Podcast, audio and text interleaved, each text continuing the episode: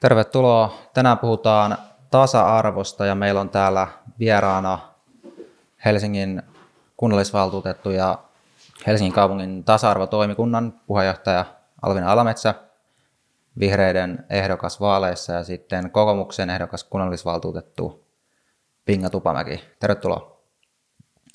Lähdetään heti tuommoisella ehkä vähän metatason kysymyksen liikenteeseen, eli mitä teidän mielestä tarkoitetaan, kun puhutaan tasa-arvosta, jos mietitään sitä tasa-arvoa, mitä meidän pitäisi tavoitella, niin mikä teidän mielestä on tämä tasa-arvo, mihin meidän pitäisi pyrkiä? Onko se mahdollisuuksien tasa-arvo vai joku muu? Mun mielestä tota noin, ihmisoikeuksissa on tasa-arvo aika hyvin siis jotenkin avattu auki, jos näin voi sanoa, että siellä sanotaan, että ihmiset syntyy vapaina ja tasavertaisina. Sitten siinä myös luetellaan tavallaan negatiivisia vapauksia positiivisia vapauksia, että millä tavoin tätä tasa-arvoa pyritään vahvistamaan yhteiskunnassa. Eli mä koen, että tavallaan mm, se määritelmä tasa-arvolle ja se, niin se on, mielestäni aika hyvin, se löytyy jo. Onko tämä myös niin kun suomalaisessa yhteiskunnassa, jos mietitään, niin sun mielestä semmoinen asia, mikä on tavallaan hyväksytty ja onko se niin kun, ollaanko me oikealla jäljellä nyt tällä hetkellä, jos mietitään, mihin suomalainen yhteiskunta on menossa? Joo, kyllä ehdottomasti. Globaalissa näkökulmassa, kun ajatellaan, että ihmisoikeudet siis menee ihan siis globaalille tasolle, ne on niin kuin ihan universaaleja, niin kun vertailee, niin Suomi on kyllä ehdottomasti siis tasa-arvo ykkösmaita. Ja että, että siis, kyllä siis täällä on varsinkin tätä mahdollisuuksien tasa-arvoa todella hyvin painotettu. Ja siis niin kuin Suomen perustuslakikin perustuu aika hyvin just ihmisoikeuksiin ja siihen, että jokaisella on mahdollisuus kouluttautua ja toteuttaa itseään. Hmm. Joo, mäkin ajattelen, että, että ihmisoikeudet on varsin hyvä perusta tasa-arvolle.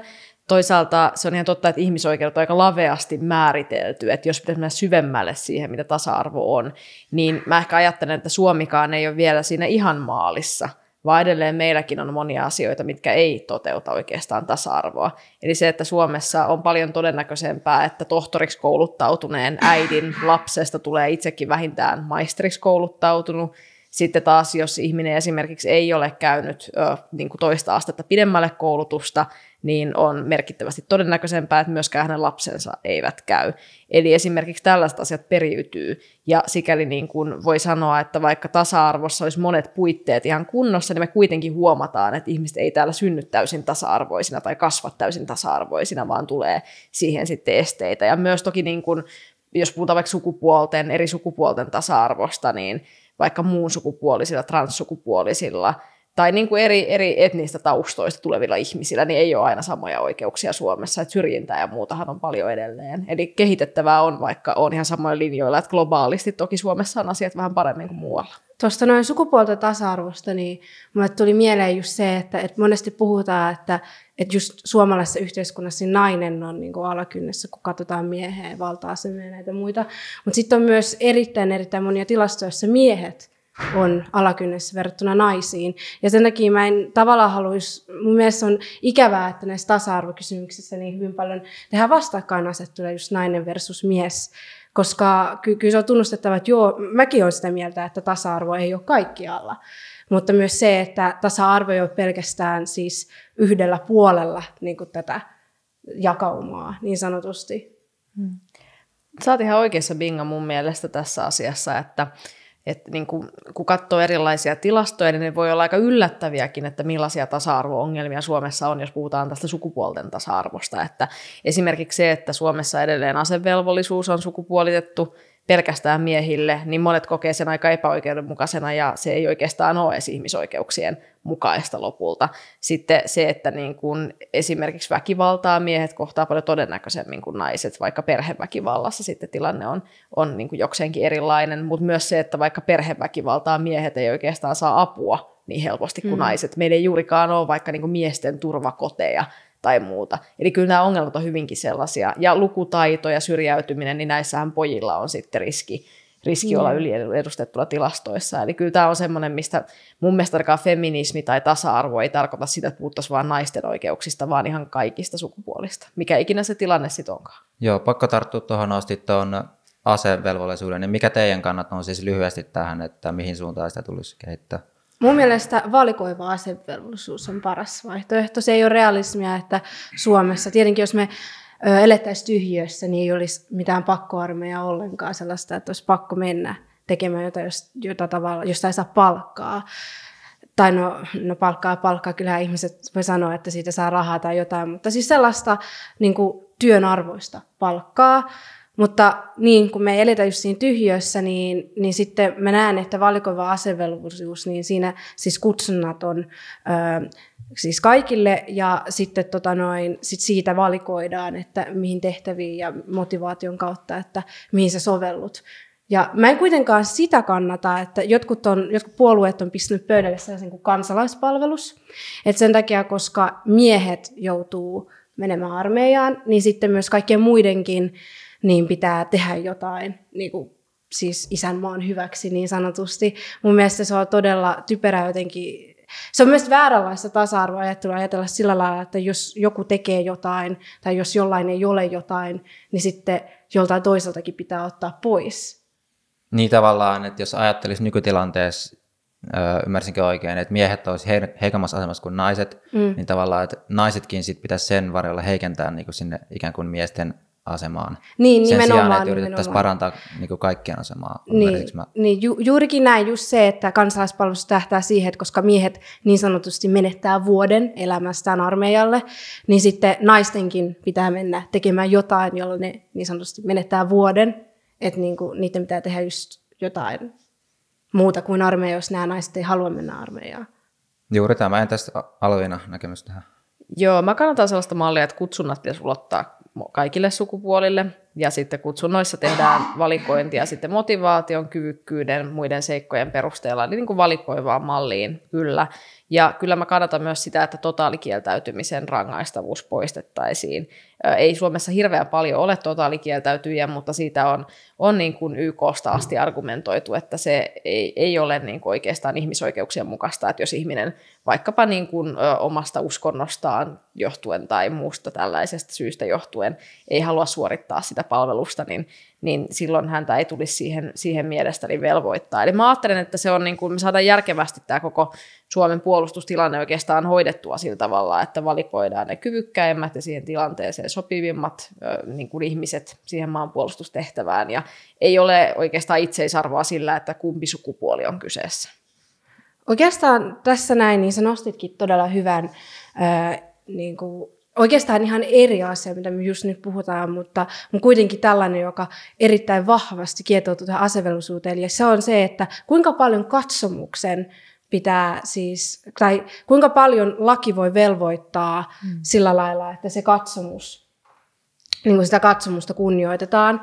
Ja tämä on kyllä todella hankala kysymys mun mielestä. Mun mielestä kun puhutaan uskonnonvapaudesta tai katsomuksen vapaudesta, se tarkoittaa tavallaan sitä, että et niin voi harjoittaa omaa katsomustaan, mutta sitten se, että et sä pystyt kieltäytymään jostain asiasta, vaan sen takia, että sulla on eri katsomus, niin se on jotenkin todella hankala. Siitä tulee helposti sellainen slippery slope.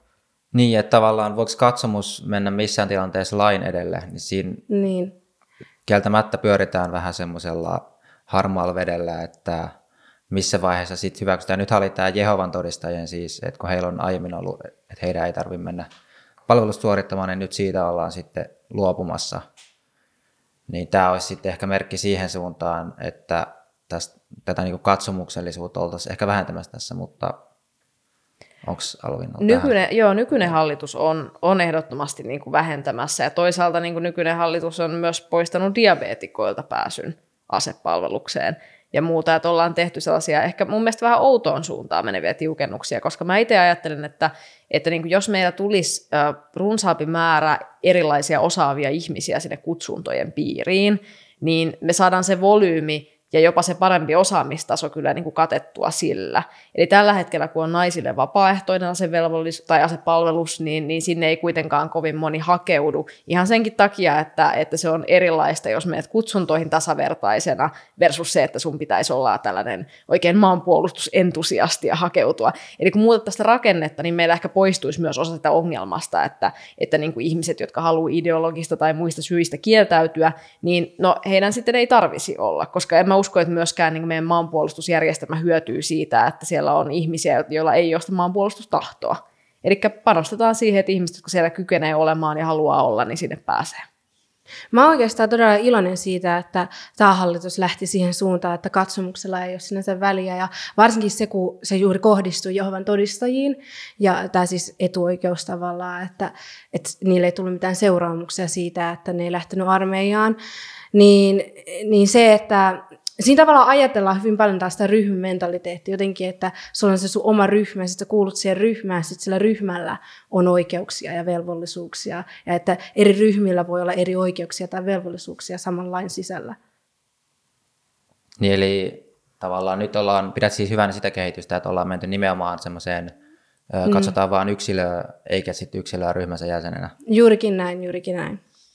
Näkyykö tämä sun tai sitten Alvinan mielestä jossain muissa yhteiskunnan tilanteissa tai rakenteissa, että me katsottaisiin liikaa ihmisiä pelkästään sen ryhmänsä jäsenenä.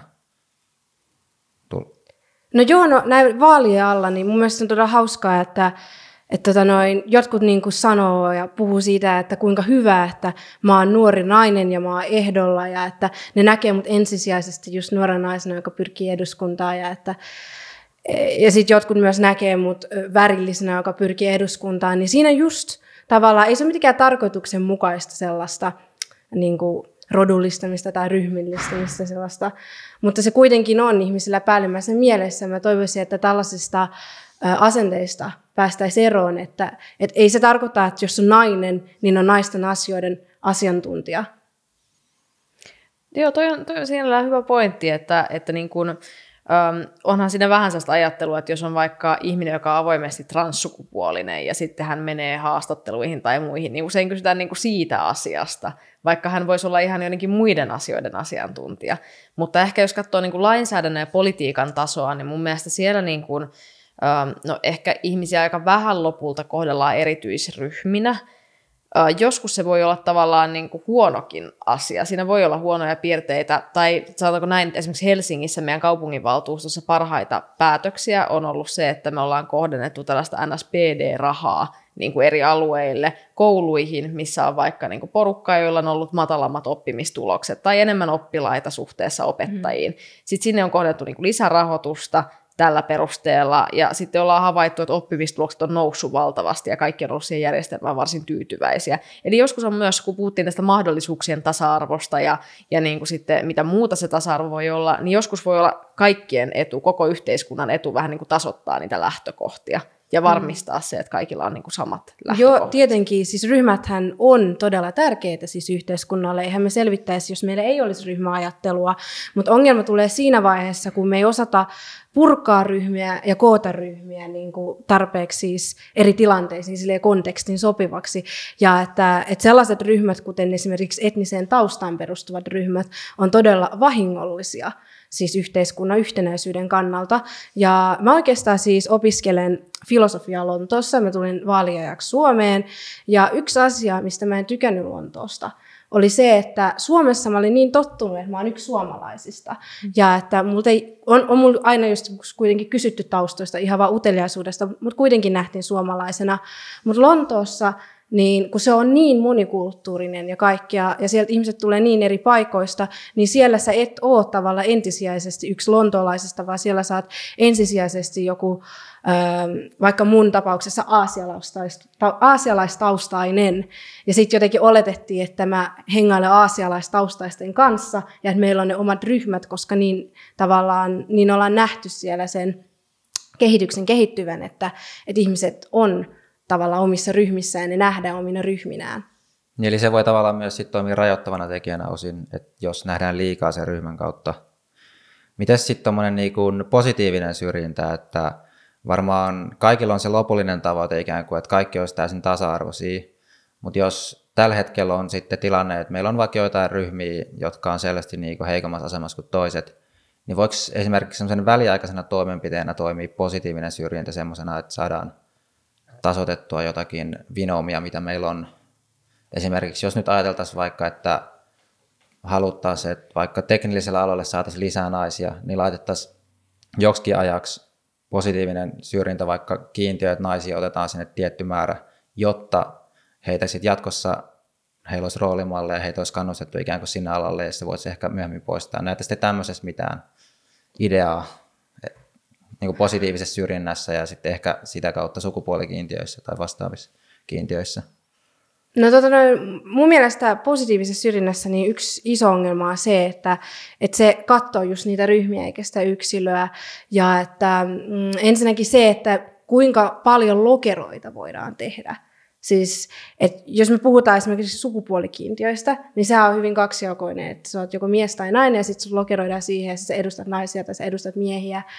Sitten sit puhutaan nyt justiinsa sukupuolen moninaisuudesta, että no miten sitten kun on enemmän sukupuolia, että miten sitten se lokeroidaan. Sama asia myös vaikka, vaikka siis etnisen taustan katsomalla, että okei, jos sä oot niin kuin musta tai asialainen, niin se on aika helppoa lokeroida siinä vaiheessa.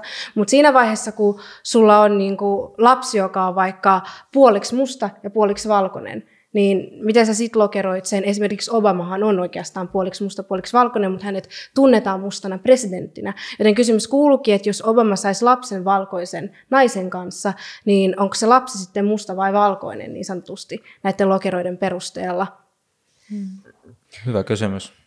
Joo, joo ehkä, ehkä tähän, ja kun nostit esiin nämä kiintiöt, kiintiöt ja muuta, niin mm, No mehän tiedetään just se, että vaikka Suomessa, kun vaikka yritysmaailman rakenteita, niin meillähän on enemmän Juha-nimisiä henkilöitä yritysten toimitusjohtajina kuin naisia. Ja tämä oli häkellyttävä fakta, mikä joskus nostettiin esiin. Ja, ja mehän tiedetään, että tämä oikeastaan niin kuin, äm, johtuu siitä, että meillä on tietynlaisia asenteita edelleen yhteiskunnassa. Eli, eli niin kuin me tiedetään, että on paljon kyvykkäitä ihmisiä eri tehtäviin, ihan niin kuin eri taustoista ja muuta, mutta jostain syystä me ei olla vielä siellä, että se olisi niin kuin tasaisempia nämä luvut. Mä itse en siltikään ö, yleensä niin kannata välttämättä kiintiöajattelua, vaan mä ajattelen, että on niin monia tapoja purkaa tätä epätasa-arvoa, joista yksi voi olla vaikka niin kuin anonyymin rekrytoinnin lisääminen, eli se, että olisi mahdollisuuksia niin kuin nimettömänä hakea eri, eri työpaikkoja ja että arvioitaisiin ihmisiä sillä tavalla, koska on huomattu vinoumaa siinä, että vaikkapa niin kuin romanitaustaiset ihmiset, kun lähettävät työhakemuksen omalla nimellään, niin eivät pääse haastatteluun. Sitten kun lähdetään jollain suomalaiskuuloisella nimellä, niin pääseekin haastatteluun. Eli se, että purettaisiin tämmöisiä niin kuin rakenteita ja sitä kautta ehkä kun on yhä enemmän tulee ihmisiä niille eri aloille ja muuta, niin myös aletaan purkaa sitä kokonaisuutta. Eli sitten saadaan niin kuin sitä positiivista esimerkkiä, että, että okei, mä rekrysinkin tämän tyypin, joka ehkä ei niin kuin ollut se mun ennakkoarvomaailman mukainen valinta, mutta se on suoriutunut valtavan hyvin. Ja mä ajattelen, että se on etenkin niin kuin suomalaisen julkisen hallinnon, järjestöjen, yrityksien, kaikkien etu, että tulee vähän diversiteettiä siihen, että on eri tavalla ajattelevia ihmisiä, koska meillä on psykologisia semmoisia kognitiivisia dissonansseja ja muita, että tupataan usein vaikka rekrytoimaan niin kuin itsemme oloinen ihminen ja näin poispäin. Eli niistä pitäisi pyrkiä eroon. Mm. Tuo on itse asiassa jännä toi työnhaku tuli itselle mieleen siitä, että tai itselle tuntuu ajatuksena lähtökohtaisesti niin kuin kannattavalta tuommoinen anonyymi rekrytointi, en näe siinä niin kuin oikeastaan mitään haittapuolia äkkiseltään, mutta sitten nykyään tuntuu, että toisaalta on lisääntynyt tosi paljon esimerkiksi niin kuin videohakemukset ja tällaiset, missä niin kuin entistä enemmän itse asiassa tulee nämä sun tämmöiset ulkoiset ominaisuudet esille, niin, tai jotenkin tuntuu vaan itseltä hassulta, että menee vähän niin kuin kaksi rattailla, että toisaalta niin kuin anonymisoidaan, toisaalta niin kuin lisääntyy videot ja muut. Mun mielestä tota noin yksityisen sektorin pitäisi annetta antaa se vapaus rekrytoida, rekrytoida miten haluaa. Että siis syrjintähän on kaikenlainen syrjintä. Siis on laissa kielletty monen kertaan, siis ihan monissa erilaisissa monen kertaan. Ja mun mielestä meidän pitäisi enemmän katsoa siihen puoleen, jotka harrastaa sitä syrjintää. Ei niinkään sille, että siitä joutuu kärsimään siis nekin, jotka sitä harrastaa, vaan ne, jotka oikeasti siis syyllistyy siihen, koska se on sitten rikos, jos se on lain vastainen, ja että niille tehdään kunnon sanktiot. Et niin kuin, jos siinä pitää, niin kuin, tietenkin siinä pitää todistaa se, että siinä on tapahtunut syrjintää, mutta mä näen sen paljon tehokkaampana sen, että tällaiseen asiaan suhtaudutaan rikoksena, eikä niinkään sellaisena ö, laajempana rakenneongelmana, vaan siihen, että siinä on aina tekijä ja se on aina rikos. Tämä on Pinga hyvä pointti meidän pitäisi pyrkiä siihen, että niin kuin näin olisi, että voitaisiin käsitellä jotenkin niitä tilanteita, missä jotain ihmistä on vaikka syrjitty työnhaussa, mutta tällä hetkellä me huomataan, että se on tosi vaikeaa, koska ei ole oikein semmoisia tarkkoja kriteerejä, että tätä tässä työn haussa painotettiin, ja tässä mm. tämä hakija vastasi näin tähän, ja toinen hakija vastasi näin tähän vaan niin kuin voidaan argumentoida, että no toi toinen hakija ei vain jostain ollut yhtä hyvä tyyppi kuin toi toinen ja muuta. Ja sen takia on tosi vaikea aina niin kuin näyttää toteen tavallaan sitä, mm. että niin kuin oliko syrjitty vai ei. Ja tähän ehkä pitäisi luoda semmoisia tarkempia standardeja tai jollain tavalla sitä asiaa niin kuin mittaroida. Mm. Ja just tämä, että siihen liittyy paljon ilmiöitä, mitkä No mulle tuonne vaalien aikaa on tullut pari kysymystä siitä ihmisiltä, että miten mä aikaisin puuttua vaikka raskaussyrjintään ja toisaalta siihen, että nuoria naisia vaikka ei uskalta palkata niin kuin noihin mm. pysyviin jatkuviin työsuhteisiin sen takia, että pelätään, että niin kuin he saavat lapsia tai muuta. Niin just se, että tällaisiin asioihin pitäisi pystyä puuttumaan ja, ja tuota videohakemukset kaikki on ihan ok mun mielestä, mutta meillä on monia tapoja miettiä sitä, että miten saataisiin rakenteet tasa-arvoisemmiksi. Ja yksi on vaikka tässä se, että perhevapaat olisi tasa-arvoisempia. Mm. Eli niin kuin, että monilla tasoilla yritetään purkaa sitä mm, niin kuin niitä epäkohtia. Ja just toi, että jos keksittäisiin jotain keinoa, mm. että miten se niin kuin voisi tarkemmin mm. laissa huomioida, että hei, tämä oli oikeasti syrjintää, tämä ei, niin se olisi hirveän hyvä juttu. Joo, joo. Oikeastaan mä haluaisin palata tuohon, kun sä puhuit tuosta, tosta, että esimerkiksi teknisillä aloilla on enemmän miehiä ja sitten mm. vähemmän naisia, että ottaisiko se kiintiöajattelu esimerkiksi siinä, niin mun mielestä niin, niin kuitenkin pitää tunnustaa se, että ehkä ihmiset haluaa eri asioita.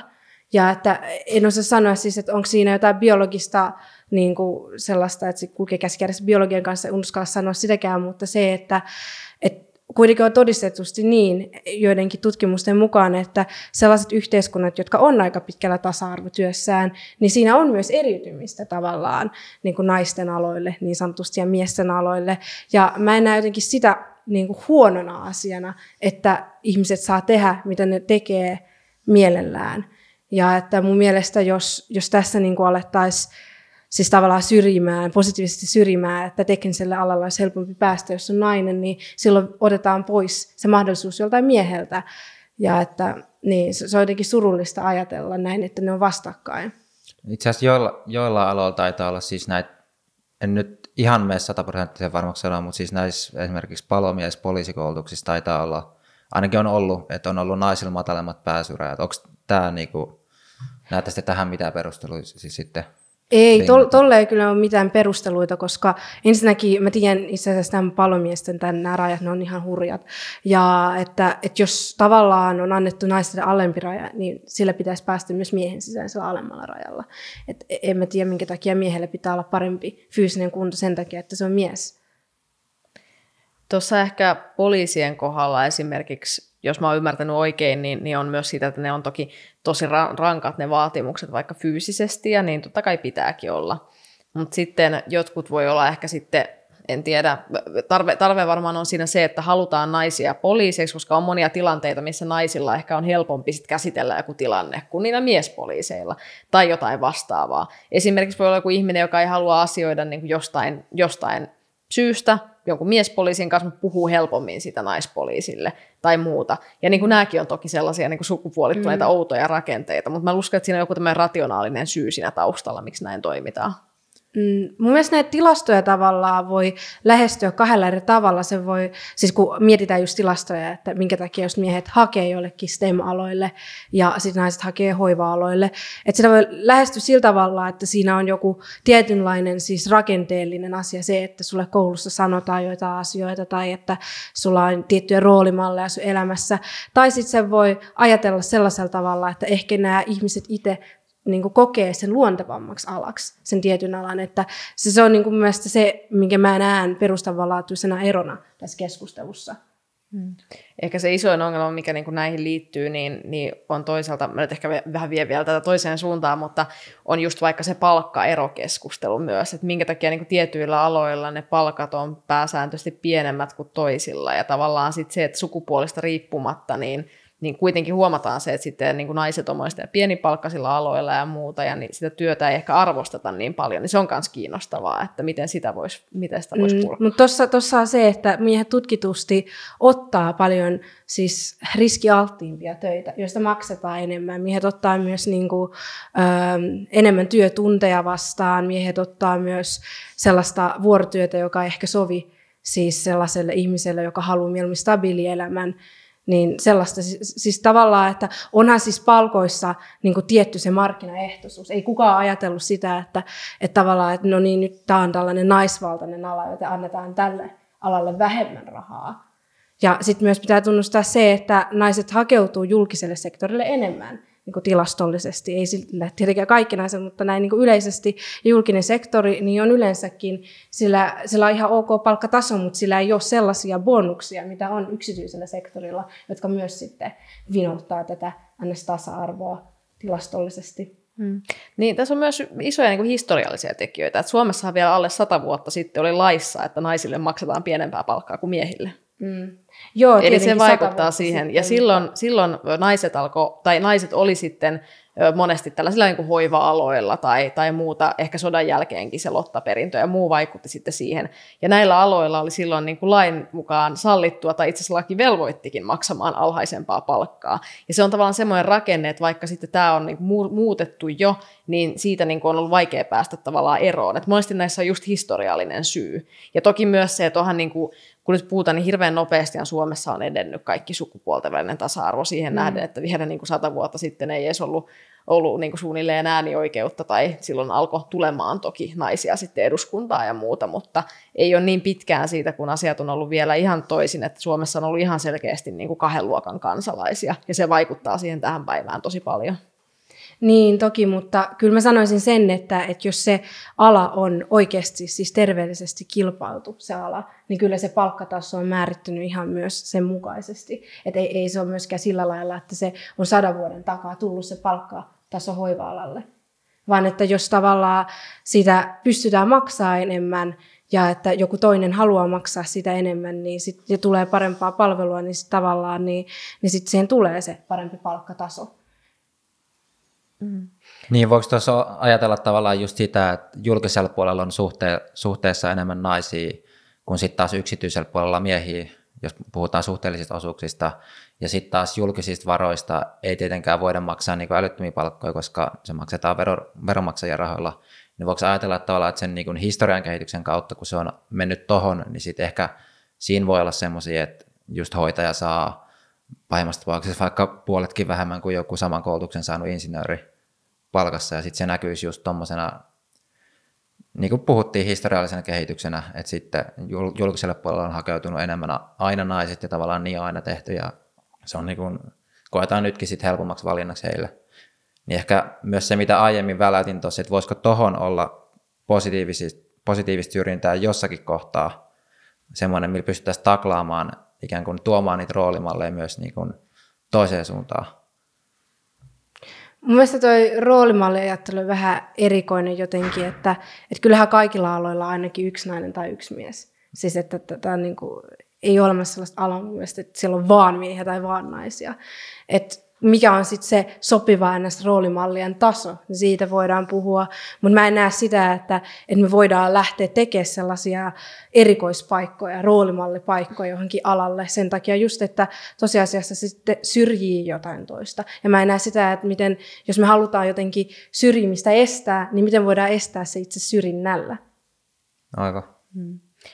Mä ajattelen, että on tosi monia tapoja kehittää sitä tilannetta ilman, että niin kuin suoraan kiintiöidään.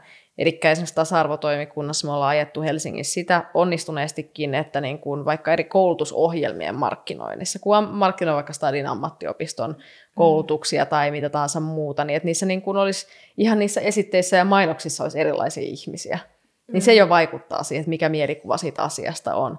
Ja se, että kaikilla niin kaikissa kouluissa ja työpaikoissa ja muissa on niin kuin yhteiset sovitut säännöt ja käytännöt ja, ja niin kuin muuta tällaista, että on niin kuin kaikille häirinnälle ja syrjinnälle, syrjinnälle nollatoleranssi, mm-hmm. niin se sitten vaikuttaa. Eli on tosi paljon keinoja, millä voi. Ja myös tätä palkka-asiaa, palkka-avoimuus on yksi keino, mitä me ollaan tasa-arvotoimikunnassa vaadittu, ja, ja Helsinki nyt siinä, siinä niin kuin toivottavasti tekeekin toimenpiteitä, eli että niin kuin puhuttaisiin sitä enemmän, että mitä, mitkä palkat on, ja niin kuin nähtäisiin se, että jos vaikka on niin kuin eri sukupuolten välillä samassa tehtävässä niin kuin eri palkka, niin miten siihen voidaan puuttua. Eli tällä tavalla niin kuin on monia tapoja, miten voidaan tosi nopeitakin edistysaskeleita tehdä. Miten te muuten näette, tuon vähän olikin vilahti tuossa toi vanhempainvapaa-uudistus ja miten teidän mielestä sitä tulisi kehittää? Et siinähän on ilmeisesti tilastollinenkin pieni dippi naisten niin kuin siinä urakehityksessä, että sillä olisi mahdollisesti vaikutusta palkkakehitykseen, niin tulisiko teidän mielestä vanhempainvapaat uudistaa ja mihin suuntaan? Joo, ehdottomasti pitäisi. pitäisi. Että me huomataan nyt tilastoissa, että, että kyllä se niin kuin vaikuttaa naisen tuloihin koko loppuelämäksi, se lapsen saaminen. Ja se on aika häkellyttävää, eihän sen toki näin pitäisi mennä. Mutta etenkin se on kaikkien sukupuolten ja sen lasten etu, että sitä perhevapaajärjestelmää uudistetaan. Eli kyllähän se on, no, se on myös, niin kuin, jos puhutaan vaikka isän ja äidin perheestä, niin se on isän etu olla myös niin kuin lapsensa elämässä mukana. Se on lapsen etu, että niin kuin on mole, molemmat siinä mukana, jos semmoinen tilanne on. Ja tavallaan se, että näissä malleissa mun mielestä pitäisi olla tämmöinen 6 plus 6 plus 6 tyyppinen ratkaisu, eli olisi niin kuin samat määrät niin kuin sille äidille ja isälle, tai mitä sukupuolta ne sitten onkaan ne vanhemmat. Ja sitten siihen päälle voi jakaa itse vielä kuusi kuukautta haluamallaan tavalla. Ja nythän tällä viikolla tuli tuoretta tutkimusta siitä, että itse asiassa se, että, niin kuin, että se isä jäiskin kotiin sen niin kuin äidin ohella, niin, niin ei mitenkään merkittävästi vaikuttanutkaan niin, niiden perheiden tulotasoon, vaan että se itse asiassa onkin ihan järkevä vaihtoehto monille. Ja kyllä tässä kannattaisi niin kuin nyt se perhevapaa-järjestelmä uudistaa silleen, että se edistää kaikkien yhdenvertaisuutta. Toi 6 plus 6 plus 6 malli on parempi kuin nykyinen malli. Nykyisessä mallissahan on kiintiöitetty osuus isälle, jota mä en siis kannata, ja se on jotenkin naurettavan pieni, kun sitä vertaa siis sille äidille kiintiöitylle osulle. Ja sitten siinä on myös se yhteinen kiintiöitetty osuus. Että jos me nyt puhutaan kiintiöstä, niin 6 plus 6 plus 6 on kaikista paras. Mutta mä kyllä lähtisin siihen, että mä en haluaisi kiintiöittää vanhempainvapaita. Et mun mielestä niin se on perheen oma valinta tehdä, että kuka jää kotiin, milloin jää kotiin ja miten ne käyttää niiden vapaansa. Puhutaan myös yrittäjäperheistä, jossa on todella vaikea siis lähteä 6 plus 6 plus 6 toteuttamaan, että mikä me ollaan sanomaan niin kuin valtiovalta, että miten perheen pitää toimia. Ja mun mielestä siinä myös vähän jotenkin äh, tavallaan sille yksilölläkin, yksilötasolla, niin ei oikein uskota siihen, että, että joku yksilö pystyisi olemaan silleen, että keskustelee sen kumppaninsa kanssa, että miten lapset hoidetaan ja että kuka jää kotiin ja että se on molemmille ihan mielekästä ja vapaaehtoista jäädä kotiin.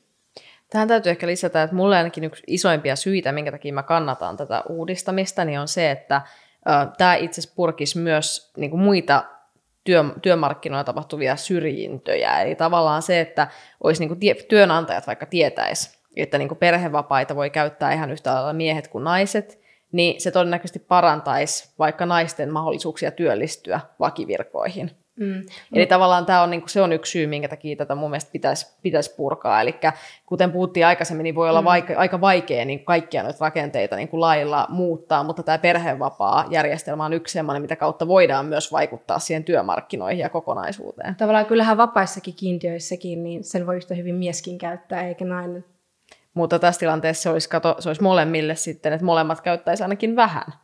Joten mm. silloin se niin kuin, tavallaan raskausriski, mistä puhutaan esimerkiksi, niin ei olisi, ei olisi työnantajalle yhtä suuri. Eli hän tietäisi, että joka tapauksessa niin kuin kaikilla sukupuolilla tulisi se perhevapaa. Mun mielestä ylipäätänsä se, että työnantajalla on sellainen asenne, että hän ei palkkaa jotain ihmistä, koska hän, joutuu raskaaksi, hän saattaa joutua raskaaksi ja sitten, sitten niin kuin joutuu maksamaan ne kulut ja sitten vielä jää vielä vanhempainvapaalle, josta tulee enemmän kuluja, niin mun se on se ongelma. Ja se, on, se mun mielestä sitä pitäisi purkaa toisella tavalla. Sitä pitäisi purkaa sillä, että ylipäätänsä vanhempainvapaat ja äitiysraha, niin ne tulisi enemmän yhteiskunnan puolelta kuin sen työnantajan puolelta.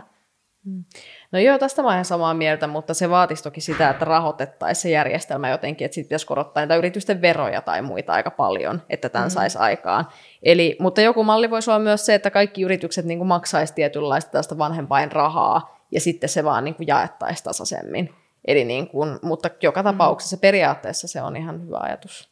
Mm. Otetaan vielä sitten heitä periytyvän tasa-arvon kysymys, eli just kun tuli ilmi, että esimerkiksi korkeammin koulutettujen vanhempien lapset päätyivät todennäköisemmin korkeakouluun ja sitä kautta sitten paremmille tulotasoille, ja sitten taas päinvastoin matalasti koulutetuilla lapset jää keskimäärin niin kuin alhaisemmille koulutustasoille, niin näettekö tätä ongelmaksi?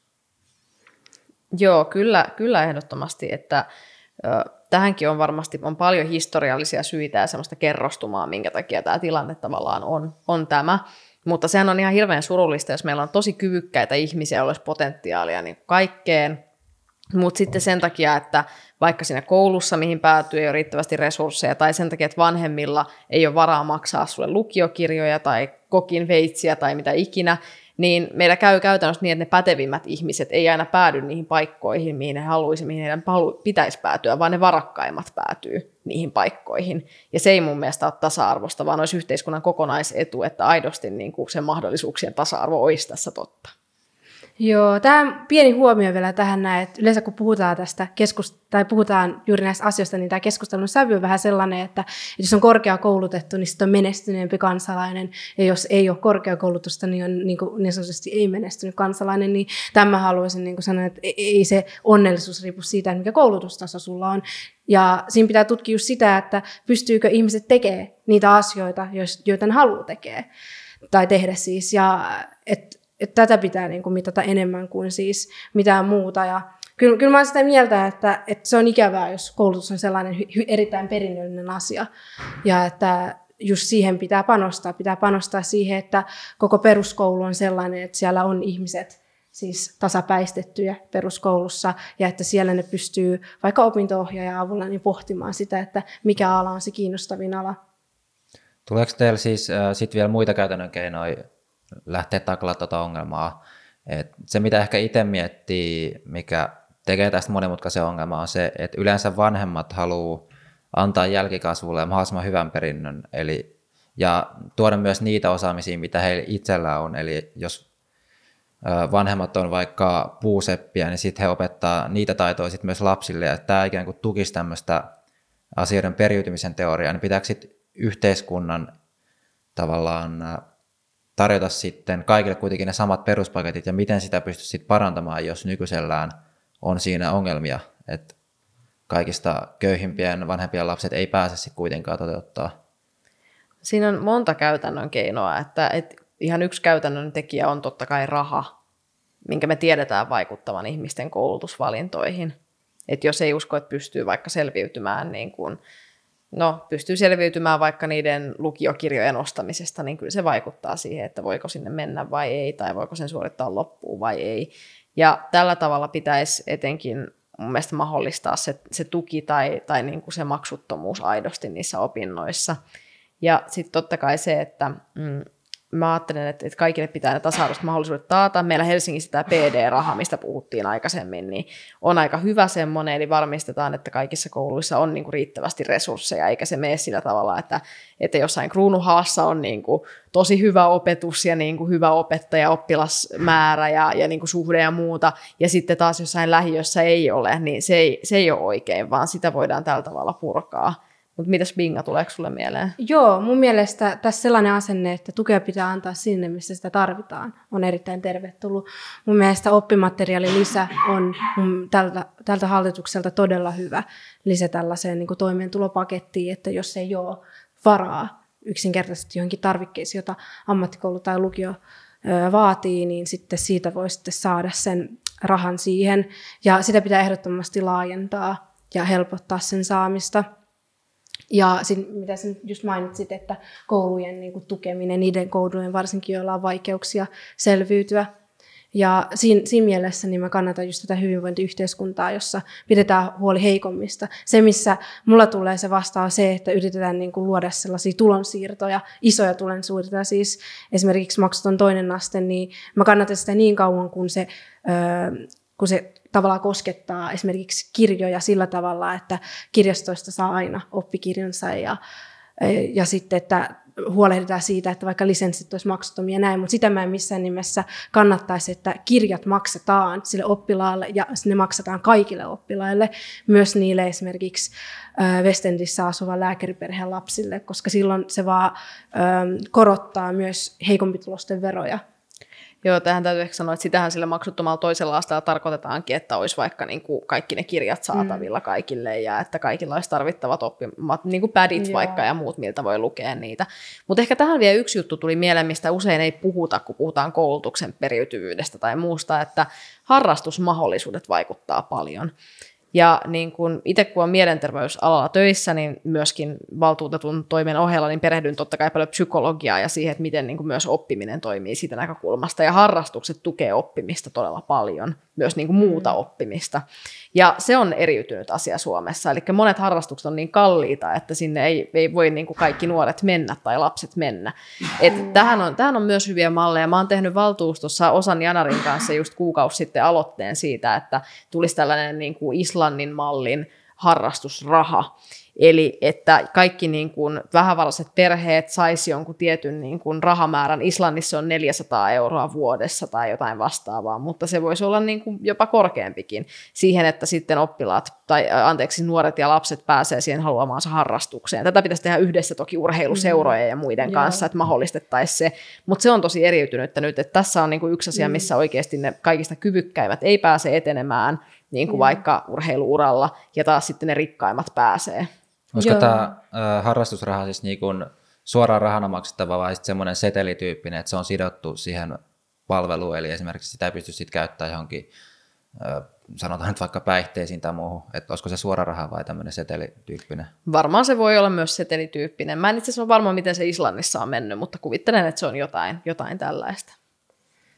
Joo, kyllä se varmaan jollain tasossa pitää olla vastikkeellinen sillä lailla, että osoitetaan, että, että se menee siihen harrastukseen. Siis tämä on todella kaunis ajatus ja kyllä mä kannatankin tätä, mutta mun sisäinen kokoomuslainen siinä sanoo vaan, että silloin kun me tavallaan tehdään erilaisia lisätuloja, tai toimeentulotukia, eri muotoja siis, niin kuin, niin kuin pisteytetään hirveästi. Meillä on todella paljon erilaisia, että sä saat harrastustakuuta, saat nuorisotakuuta ja saat niin kuin, jotain rahaa oppikirjoihin ja näin. Jotenkin se tuntuu tosi paljon, siis se monimutkaistaa tätä siis toimeentulon byrokratiaa. Et se, se on niin kuin mun mielestä tavallaan iso ongelma meidän yhteiskunnassa, että kun me huomataan jotain epäkohtia, niin me annetaan toki sille määrärahaa, joka on sinänsä hyvä ajatus, mutta sitten se myös monimutkaistaa sitä järjestelmää, että meidän pitää sitten entistä enemmän niin hakea yhä erilaisia toimeentulomuotoja. Niin toki se perustoimeentulon tason nostaminen niin kuin mm. myös helpottaisi tähän asiaan, mutta sitä taas kokoomus ei ole kannattanut. Niin, niin joo. Siis perustoimeentulon nostaminen, eli siis sosiaaliturvan nostaminen. Niin, kyllä. Oikeastaan mä kannattaisin sellaista mallia, jossa olisi paljon vapaampi siis niin kuin ottamaan sitä toimeentuloa vastaan, vaikka perustili, liberant perustilimalli, jossa, jossa siis voidaan, niin kuin, se joustaa siis se yksilön mukaan ja että siinä ei liikaa niin kuin, tarvitse täyttää lappuja ja kysellä Hmm.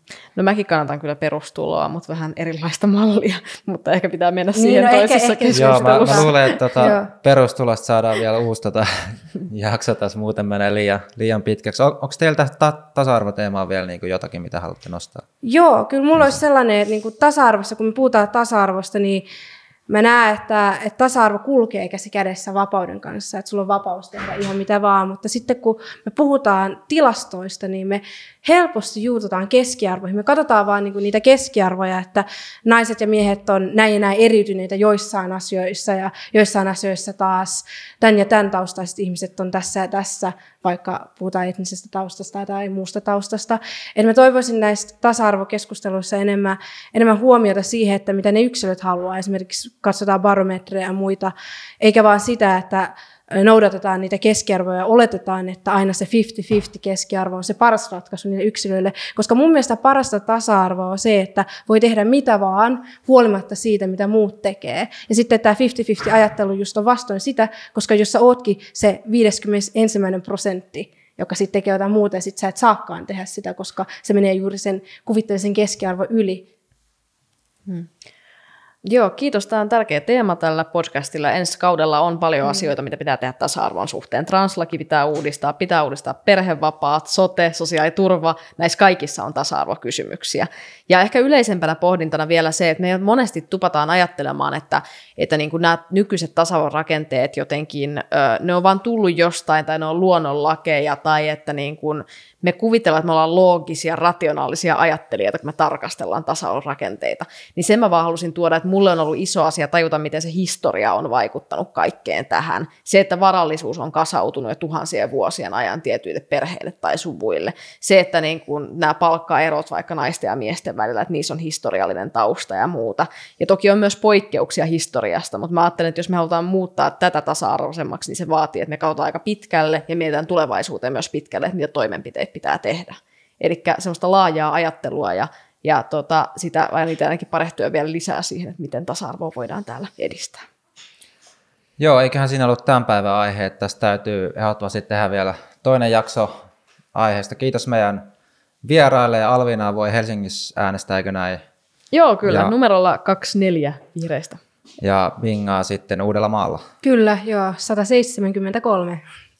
Joo, kiitos katsojille ja kuuntelijoille. Ottakaa meidän YouTube-kanava seurantaan, käykää puheenaihe.fi-sivustolla lukemassa, siellä on paljon mielenkiintoisia kirjoituksia. Ensi kertaan, kiitos moi! Tykätkää! Moi moi!